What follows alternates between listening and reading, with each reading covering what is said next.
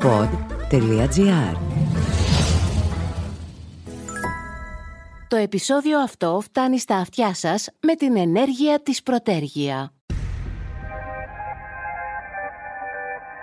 Είναι θαύμα να βλέπεις μια πέτρα να γίνεται γούρνα.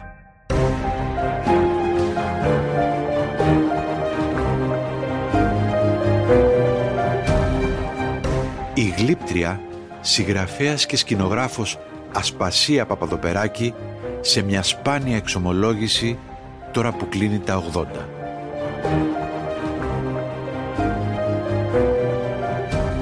Θα τα έχετε δει. Τα παιδιά της σίγουρα θα τα έχετε δει. Είναι αφημένα, προσεκτικά αφημένα, σε 50 δημόσιους χώρους της χώρας. Έργα που δύσκολα αποχωρίστηκε. Ακόμα και τώρα όταν μιλάει για την Κάλλας, τα μάτια της δακρύζουν. Στο σπίτι της, στα εξάρχεια, με υποδέχεται με το τραπέζι γεμάτο φρούτα, παξιμάδια, ντομάτες, γραβιέρα, βότανα. Όλα τα άλλα γύρω μου είναι λευκά. Ο Καβάφης, ο Μίκης, ο Θεοτοκόπουλος, ο Καζαντζάκης, ο Άγγελος του Βιμ Βέντερς. Πρωτότυπα γύψινα έργα που είναι σαν να περιμένουν να την ακούσουν να μου λέει την ιστορία τους.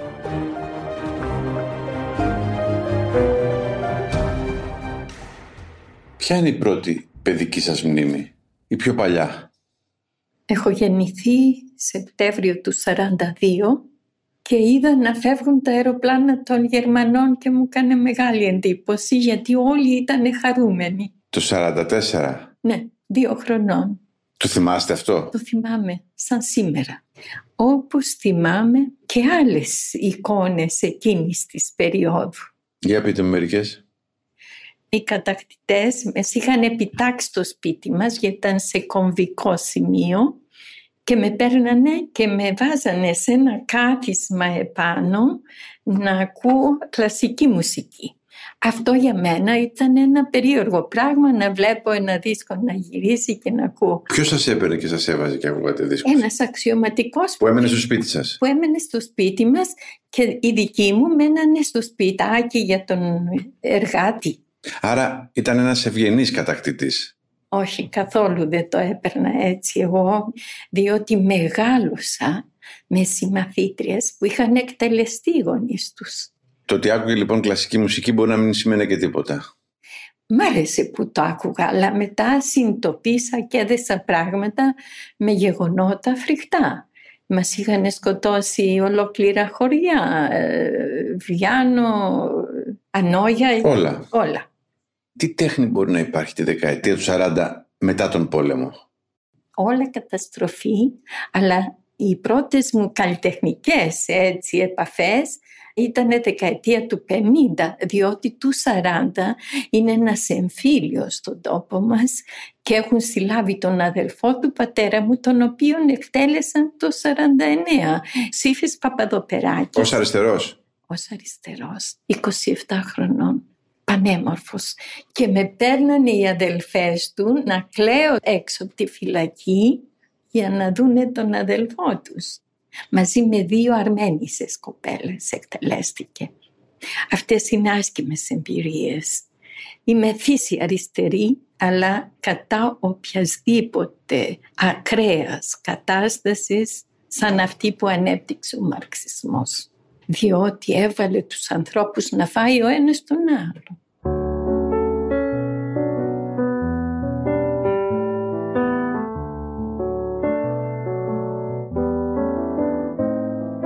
Πρέπει να τονίσω ότι είχα πολύ ωραία παιδικά.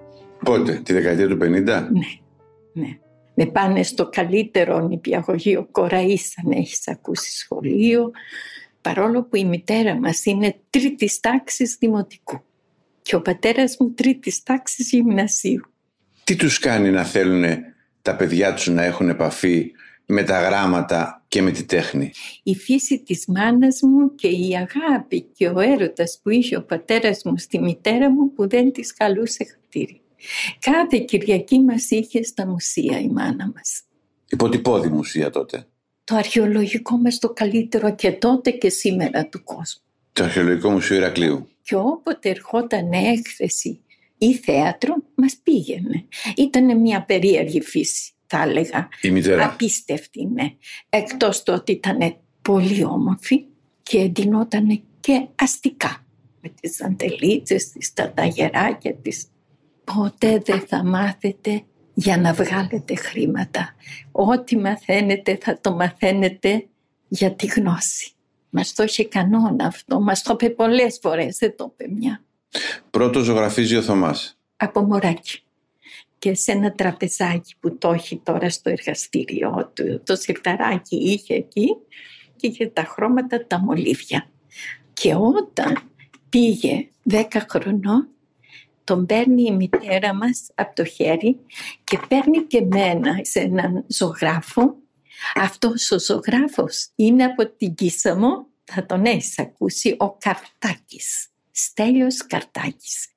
Αυτός που έκανε την αγιογράφηση του Αγίου Μινά, μία από τις μεγαλύτερες εκκλησίες στα Βαλκάνια. Και ο Θωμάς έκανε τον βοηθό του, μας έλεγε η κόρη του ματιού του Παντοκράτορα είναι σαν το κεφάλι μου στο μέγεθος γιατί ανέβαινε και έκανε τα πρώτα χρώματα. Άρα το πόστο του ζωγράφου το κλείνει νωρίς ο Θωμάς και για σας μένει γλυπτική. Αν εγώ έχω ένα βαθμό, ο Θωμάς τον έχει δέκα φορές πιο πάνω. Ο Θωμάς μπήκε στη Σχολή Καλών Τεχνών Αθηνών πρώτος άνευ συναγωνισμού. Δεν θα πήγαινα ποτέ ζωγραφική θα το θεωρούσα σαν να ανταγωνιζόμουν και έλεγα θα πάω αρχιτεκτονική. Μπαίνει λοιπόν ο Θωμάς στην Καλών Τεχνών. Και εγώ λέω να επιλέξω αρχιτεκτονική που θα έχω και σχέδιο. Και μολύβια και χρώματα. Δεν πάτε όμως αρχιτεκτονική τελικά. Ναι, λεπτική. Τυχαίνει ο Θωμάς να λείπει. Στρατιώτης. Όταν εγώ ετοιμάζομαι για τη σχολή. Πάω, δίδω εξετάσεις και πέρασε και πρώτη και έκλαιγε ο άνθρωπος από τη χαρά του.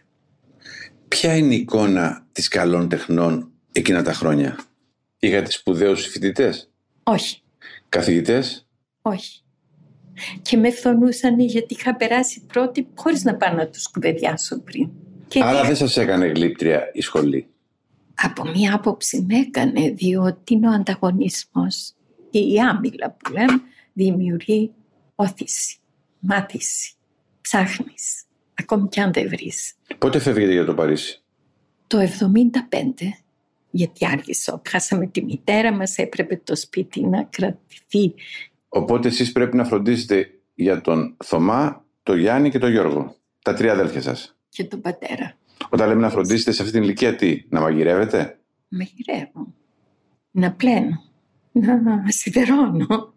Και να είμαι και ευχάριστη δεν έκλαιγα. Ήμουνα πρόσχαρη, αλλά ποτέ δεν μ' άφησαν μόνη. Ποτέ. Πάμε στο Παρίσι; Πάω στο Παρίσι. Τι σας μαθαίνει παραπάνω το Παρίσι; Όχι δάσκαλοι, τίποτα. Δεν μας έμαθαν τίποτα. Αλλά τι γίνεται; Αλλά ήταν το Παρίσι.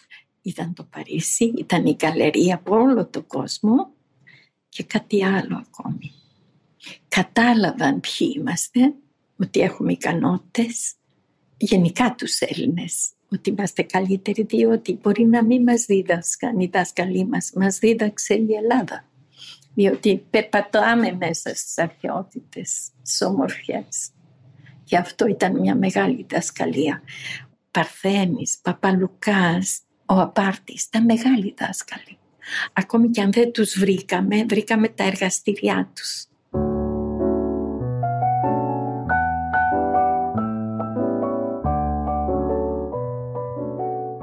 Γιάννης Τσαρούχης, ο Κωνσταντίνος Καβάφης, η Μαρία Κάλας, ο Νίκος Καζατζάκης, ο Γιώργος Ιωάννου με τα μάτια της Ασπασίας Παπαδοπεράκη. Έχω δέκα ονόματα. Θα σας λέω τα ονόματα και θα μου λέτε μικρές ιστορίες για αυτούς. Ναι. Γιάννης Τσαρούχης.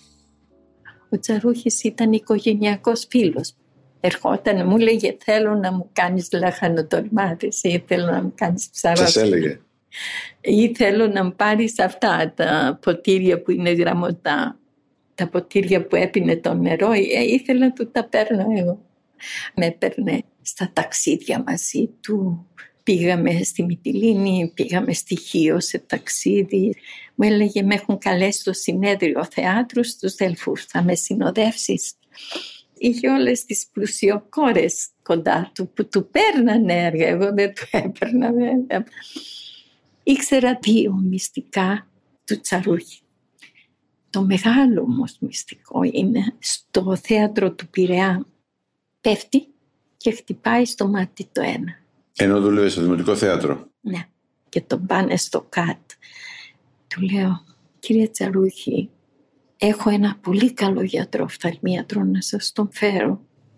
Μου λέει, έλα σπασία. Πάω λοιπόν, ένα δωμάτιο του έχουν ξεχωριστό, πολυτελέστατο, ο Τσαρούχης ήδη έχει μεγάλο όνομα και αφού τον αφήνω με το γιατρό, πάω να φύγω.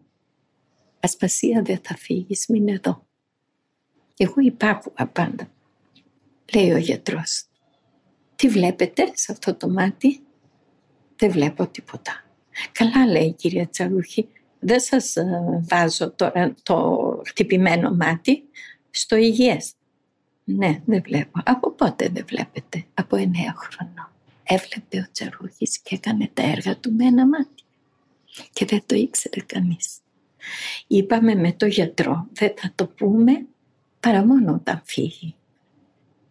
Όταν έφυγε, παίρνω την ανιψιά του. Και της λέω, Νίκη, ξέρεις ότι ο θείος σου έβλεπε με το ένα μάτι. Όχι, μου λέει. Ο φίλος του Τσαρούχη, το αγόρι που ζούσε μαζί του χρόνια, Αλέξη, ήξερες αυτό; Όχι, μου λέει. Δεν το ήξερε κανείς. Το ένα ήταν αυτό, το άλλο είναι. Με καλεί να πιούμε απ' έξω από το σπίτι τους στο Μαρούσι καφέ. Και μου λέει, Ασπασία, πρώτη φορά στη ζωή μου σκέπτομαι πού αφήνω αυτό το έργο και δεν έχω ένα παιδί. Καβάφης. Ο Καβάφης είναι ένα ιερό πρόσωπο για μένα διότι έλυσε προβλήματα που έχει κάθε ανάγκη κάθε ανθρώπου. Είχα την τύχη να τον αναγνωρίσω σαν επικούριο, το ξέρετε. Και δεν το είχε δει κανένας μελετητής.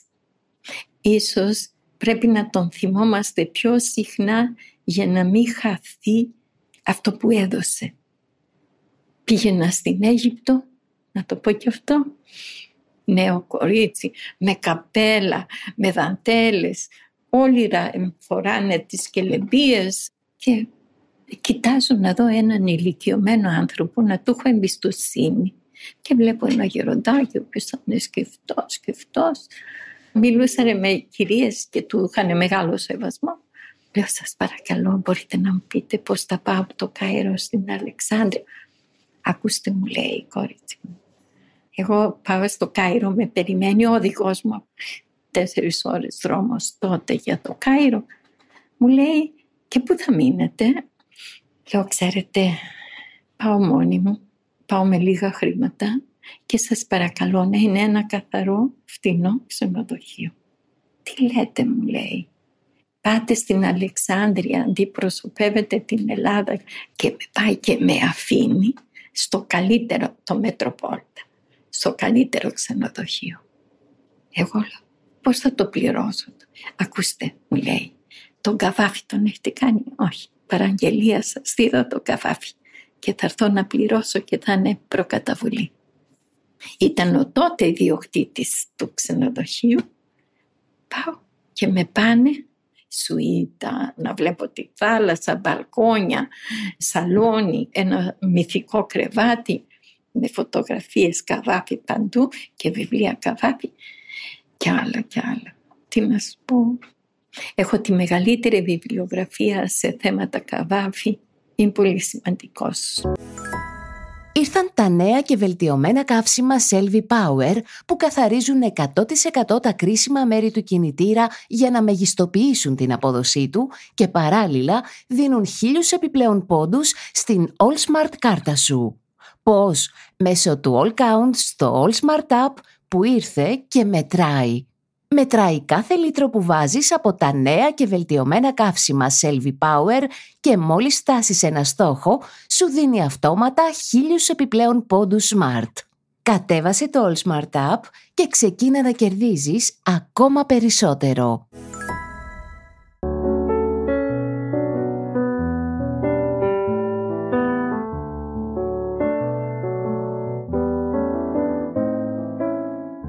Σε φέρεις. Πιστεύω ότι επειδή η πίεση είναι μια συμπυκνωμένη φιλοσοφία, για να το αποκρυπτογραφήσεις πρέπει να το μελετήσεις. Και ο αείμνηστος Σαβίδης, ο μεγάλος Σαβίδης, με πάει στη Σεφέρη και συστήνει να κάνω σχέδια που θα μπαίνανε στη Βικελέα που πήγε η βιβλιοθήκη Σεφέρη. Τους λέω δεν μπορώ να διαβάσω εγώ ποίηση σε ένα απόγευμα ή ένα βράδυ. Πρέπει να κάτσω να μελετήσω γιατί λέει αυτό; Γιατί λέει σκοτάδι; Ή γιατί λέει ήλιο; Ο Καβάφης είναι από ένα σημείο και έπειτα πιο ευανάγνωστος. Ο Ρίτσος είναι πιο ευανάγνωστος. Ο Σεφέρης πρέπει να μπει μέσα στην πίεση του με κόπο. Τι αξία έχουν αυτά όμως για να γλύπτει; Ή απλώς είναι η δικιά σας ανάγκη; Μέσα από αυτά βγάζω τη δομή του. Δεν αρκούν δηλαδή δύο-τρεις καλές φωτογραφίες; Όχι, με τίποτα. Και αυτοί που δεν έχουν εικόνα, ο Θετοκόπουλος. και αυτοί έχουν. Θα ξέρεις ίσως ότι έχω κάνει ένα βιβλίο και έχω μαζέψει όλες τις πιθανές του πρόσωπογραφίες και έχω βρει γιατί μία είναι πιο πιθανή. Ε, με το Κορνάρο είχα κάνει δύο μετάλλια για τη Λότζια. Πόσο καιρό σας πήρε το τύπλο έργο Θεοτοκόπουλος Κορνάρος Καζατζάκης; Πάνω από τρία χρόνια. Όταν μου αναθέτουν, τα χάσανε. Νομίζαν ότι θα τους έκανα ανθρωπάκια. Όταν κάνεις τέτοιες μορφές, είναι θεϊκές μορφές. Είναι οι σημερινοί θεοί μας. Ποιοι είναι οι θεοί μας σήμερα; Έχουμε τους Αγίους, αλλά τι κατάφερε ο άνθρωπος. Μερικές μορφές. Ε, και είναι αυτές. Το δύσκολο για μένα ήταν ο Καζαντζάκης. Μα ήταν ο μόνος που είχε εικόνα όμως. Παρόλο που υπήρχαν πλήθος φωτογραφιών, τις οποίες μου έδωσε και η Καζαντζάκη. Για μένα ήταν στοχαστής, είχε μία αντιλία με τον εαυτό του και εγώ την έβγαζα μέσα από τις φωτογραφίες. Ήταν πολύ φιλόδοξος. Ήθελε να πετύχει, ήθελε να ακουστεί πάση θυσία. Γι' αυτό έφτασε και έκανε τόσα μυθιστορήματα. Όλα του τα βιβλία τα έχω διαβάσει δύο-τρεις φορές. Και ήθελε και να αρέσει, όπως λέει μια τελευταία βιογραφία του. Μπράβο. Να αρέσει πολύ στις γυναίκες. Είχε ένα δισταγμό. Πώς θα βάλω λοιπόν αυτή τη μορφή ανάμεσα στον Θεοτοκόπουλο, στον πατέρα του και στο Κορνάρο. Του παππού του. Του παππού του. Έπρεπε να φανεί η διστακτικότητα του, ο προβληματισμό του, η αμφιβολία αν στέκεται σωστά και να είναι και αυτό στο ύψος του. Γιατί δεν πάβει με ό,τι είπα, ότι αντιπροσωπεύει την Κρήτη σε όλο τον κόσμο ο Καζαντζάκης. Ιωάννου. Ό,τι είναι ο Παπαδιαμάντης για τη Βυζαντινή Ελλάδα είναι ο Ιωάννου για το λαϊκό άνθρωπο Έλληνα. Έβαλε την αξιοπρέπεια του λαϊκού άνθρωπου σε πολύ υψηλό επίπεδο. Και έζησα την παρέα του, μιλούσε πολύ με τον αδερφό μου Γιάννη. Απλός άνθρωπος. Και σε αυτόν μαγειρεύατε; Αυτός μου μαγείρευε. μου έλεγε έχω ωραία, σαρώσου θα έρθεις με έβλεπε που προσπαθούσα να γράψω και είχα δυσκολίες τότε άνθρωπος.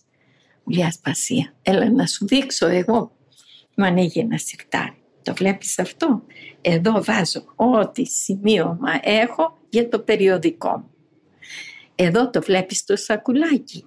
Εδώ έχω σημειώσεις για το βιβλίο που κάνω το επόμενο. Μου έρχεται κάτι στον δρόμο. Το, το γράφω. γράφω και το βάζω εδώ και συγκεντρώνω. Έτσι θα κάνεις. Ψιλούρης. Ποτέ δεν έκανα παρέα μαζί του. Με τη γυναίκα του και όταν μου ανατέθη το έργο, Νομίζω σαν κριτικά με το να έχω ζήσει στα βουνά τα δικά μας είχα ένα χρέος και έτσι το είδα. Για να δουλέψεις το Καζατζάκι διαβάσατε και ξαναδιαβάσατε τα βιβλία του. Για να δουλέψει κάποιος στο ξυλούρι, τι ακούει τη μουσική του, Ε, έτσι ναι. πάει; Ε, ναι, αλλά και τη μορφή του. Τον είχα δει με την Καρέζη. Πολύ ωραία μορφή ο, ο, ο, ο Νίκος. Μίκης. Κάποια στιγμή του ζήτησα να του μιλήσω για τα οικογενειακά μας και τη συγγένειά μας. Και τ' άκουσε με προσοχή. Εγώ όμως τώρα μου ζητάτε πιο πολύ να πω τι ήταν ο Μίκης σε μια επαφή που είχα μαζί του. Πρώτα απ' όλα μου πόζαρε πάρα πολύ σωστά. Του πήρα μετρήσεις με κομπάσου. Έκανα δύο πορτρέτα του. Το ένα πορτρέτο για τους Κισαμίτες και το άλλο για να πάει στο Γαλατά.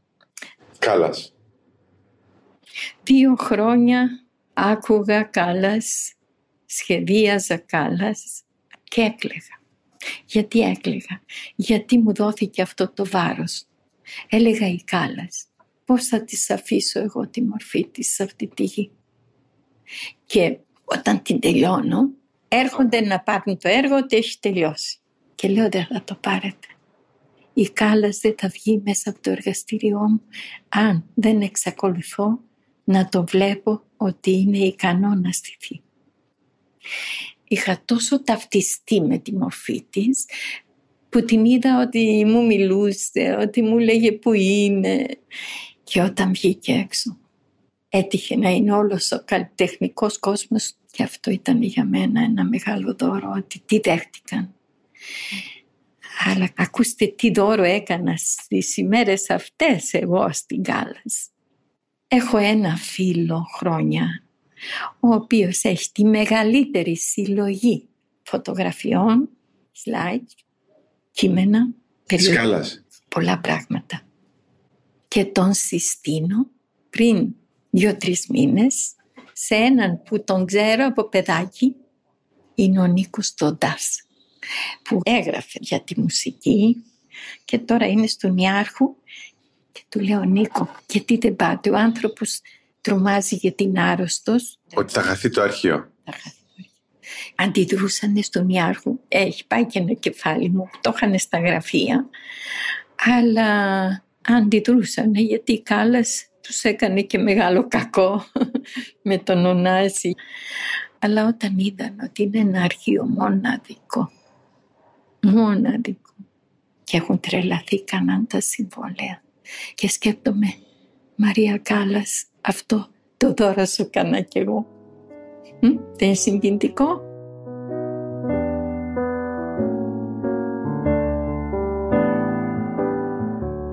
Η τελευταία συνομιλία μου με την γλύπτρια Ασπασία Παπαδοπεράκη ήταν της Παναγίας. Ήταν στο πατρικό της, κοντά στην Κνωσό. Ακουγόταν λες και ήταν στο κέντρο ενός δάσους γεμάτο πουλιά. Είναι τα αγριοπούλια που έρχονται κάθε φορά που είμαι εδώ. Έρχονται και μου αφήνουν αμύγδαλα, θα μου πει. Ποιο θεωρείτε το πιο σπουδαίο Έλληνα γλύπτη.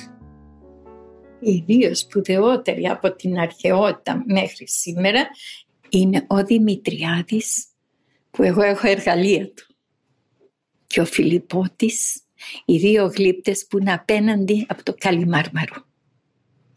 Εάν ξέραμε τι γλυπτά είναι αυτά, θα τους είχαμε φρουρούς κάθε βράδυ. Και ο Χαλιπάς βέβαια. Ο Φιλιππότης που έχει κάνει το ξυλοθράφστη έκλαιγε που δεν του δίδαν έργα και του κάνανε παραγγελία σταυρούς για το νεκροταφείο. Εκείνη την εποχή είναι και ο Ροντέν. Δεν είναι τίποτα ο Ροντέν μπροστά και τον έχουν κάνει Θεό οι Γάλλοι. Επιμένετε ότι η πέτρα του Ηρακλείου είναι η καλύτερη στον κόσμο; Νομίζω ότι η καλύτερη πέτρα στον κόσμο είναι στην Κύπρο και στο Λίβανο. Αλλά το Ηράκλειο περισσότερο από την άλλη Κρήτη έχει ένα πρόλιθο πολύ καλό αλλά πρέπει να βρεις τη φλέβα. Τελευταία φορά μου έδωσες κάτι πέτρα ο τεχνίτης. Ενώ δούλευα μαζί του χρόνια. Είναι να μην εμπιστευτείς στα τυφλά για την πέτρα. Και το μάρμαρο. Που δεν το αγαπάτε πολύ.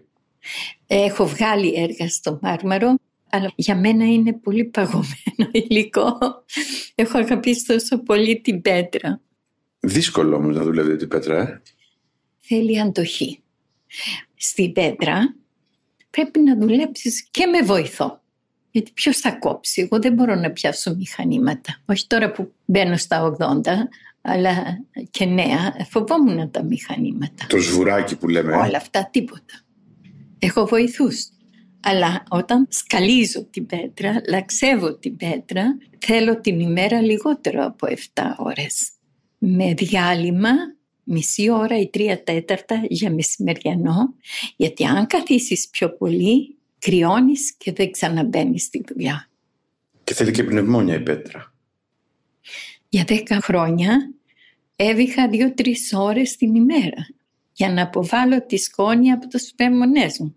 Ήμουνα και χορτοφάγος και λέει ο γιατρός ε, είχαν αδυνατήσει οι πνευμονές μου, δεν μπορούσαν να αποβάλουν τη σκόνη. Λέω τι άλλο, λέει να αρχίσετε κρέας. Και την επομένη άρχισα κρέας.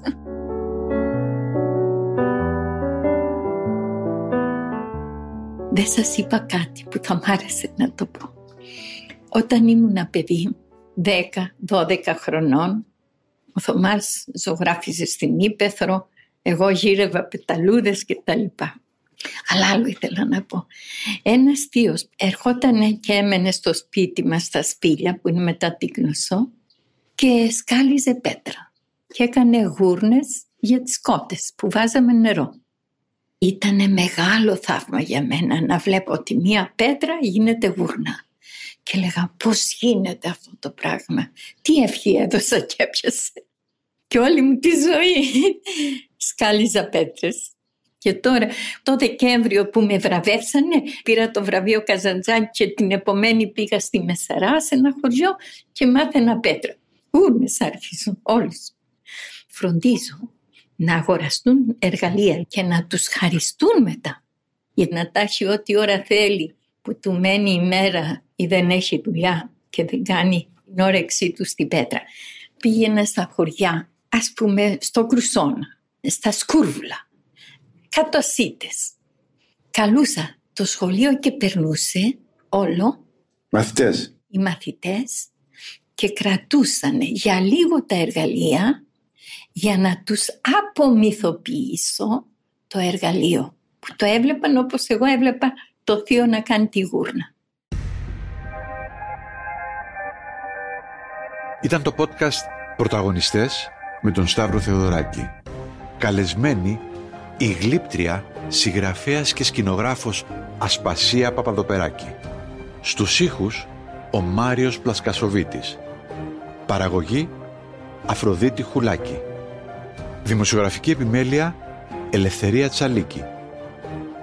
Όποιος θέλει και να διαβάσει τη συνέντευξη με την Ασπασία Παπαδοπεράκη, ας την αναζητήσει στην ηλεκτρονική έκδοση της εφημερίδας Καθημερινή.